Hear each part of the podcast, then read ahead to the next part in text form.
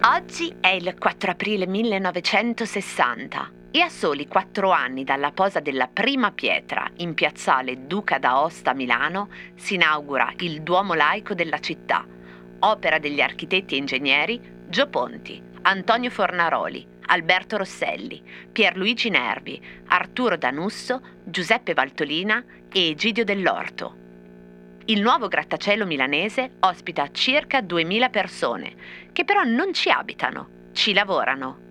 È alto 127 metri, sfida in altezza la Madonnina di Piazza Duomo, la statua di 4 metri del 1774 che si trova a 108 metri e 50 centimetri sulla guglia più alta del Duomo. Secondo la prescrizione, nessun edificio in città la deve superare in altezza. In miniatura viene sottoposto ai collaudi sperimentali più minuziosi per controllarne la stabilità, l'indeformabilità e il grado di resistenza al vento. Uno dei progettisti ha detto, dopo queste prove davvero soddisfacenti siamo ormai sicuri che tutto andrà bene. Tra due anni Milano comincerà a far concorrenza a New York.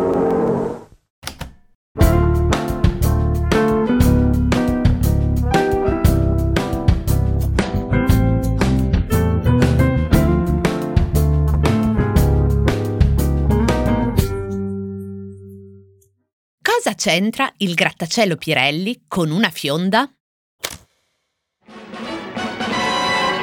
Sicuro, veloce, aderente, flessibile.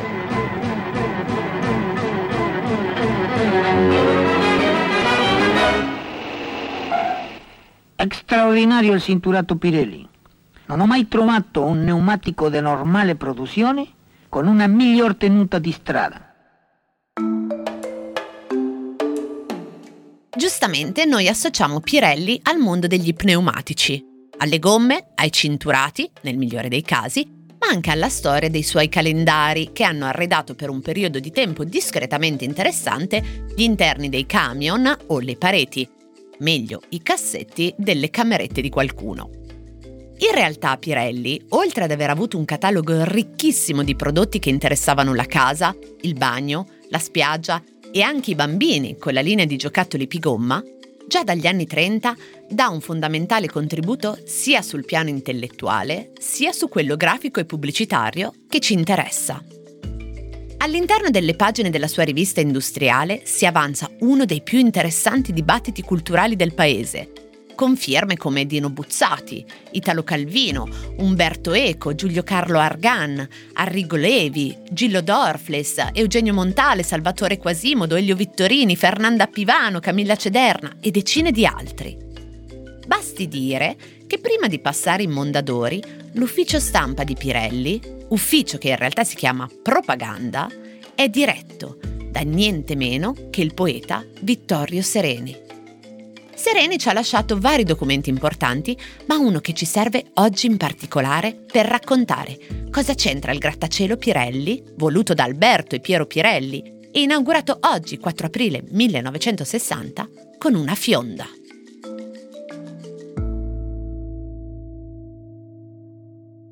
Perché che cos'è in fondo il logo Pirelli e da dove nasce? Prima di quello attuale, disegnato, o faremmo meglio a dire ridisegnato da Bob Norda, che diventa art director dell'azienda nel 1961, Bob Norda, di cui abbiamo già detto nella prima puntata di Cosa c'entra, il 13 febbraio a proposito del logo della regione Lombardia, beh, all'inizio il logo Pirelli, molto simile a quello attuale, era, stando alla leggenda, un'opera, si fa per dire, improvvisata. Si dice infatti che la P allungata nasca per caso un giorno in un ufficio newyorkese dove un cliente suggerisce a un venditore di Pirelli che serva un logo a comunicare quel nuovo marchio italiano, soprattutto quando ci si trova a doverlo promuovere all'estero.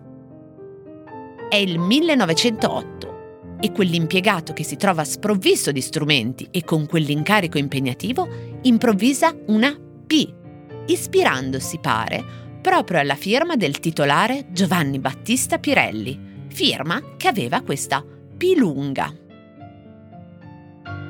Nel 1958 In un articolo che celebra i primi 50 anni della storia del logo Pirelli, è proprio Vittorio Sereni a raccontarcelo così. Guardate l'occhiello della P che s'allunga e dite se non ricorda la definizione studiata nel libro di fisica proposito di quella proprietà per cui i corpi riprendono, dopo una deformazione, l'assetto primitivo. Ma a questo punto chiedersi se il concetto di elasticità abbia suggerito la pilunga o se il segno della pilunga abbia ricordato al pubblico la nozione di elasticità è riproporre la questione oziosa dell'uovo e della gallina. Parrebbe solo, semmai, come sintomo che il segno era azzeccato. Se già non bastassero a provarlo, 50 anni di fortuna pubblicitaria e dunque di popolarità. L'elastico occhiello che si tende si stira ispessendosi alquanto nel punto terminale e tondeggiante dove l'invisibile dito lo trattiene, impedendogli di scattare all'indietro e riprendere l'aspetto iniziale. È una specie di intuizione disneyana ante litteram.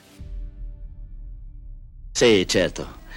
Più ci penso e più mi convinco che Qui dentro c'è un qualcosa che sa di rosa. Pirelli è il vero super molleggiato, giusto per noi. Pirelli è il molleggiato super vero e vive con noi. Pirelli è il super molleggiato giusto. Ed ecco cosa c'entra il grattacielo Pirelli con una P fionda che immaginiamo proprio fatta di caucciù come le prime sperimentazioni dell'azienda nell'Ottocento, che poi sarà una pilunga 50 anni come gomma autarchica durante la guerra, fino alla P progresso degli anni 60. E chi P ne ha, P ne metta.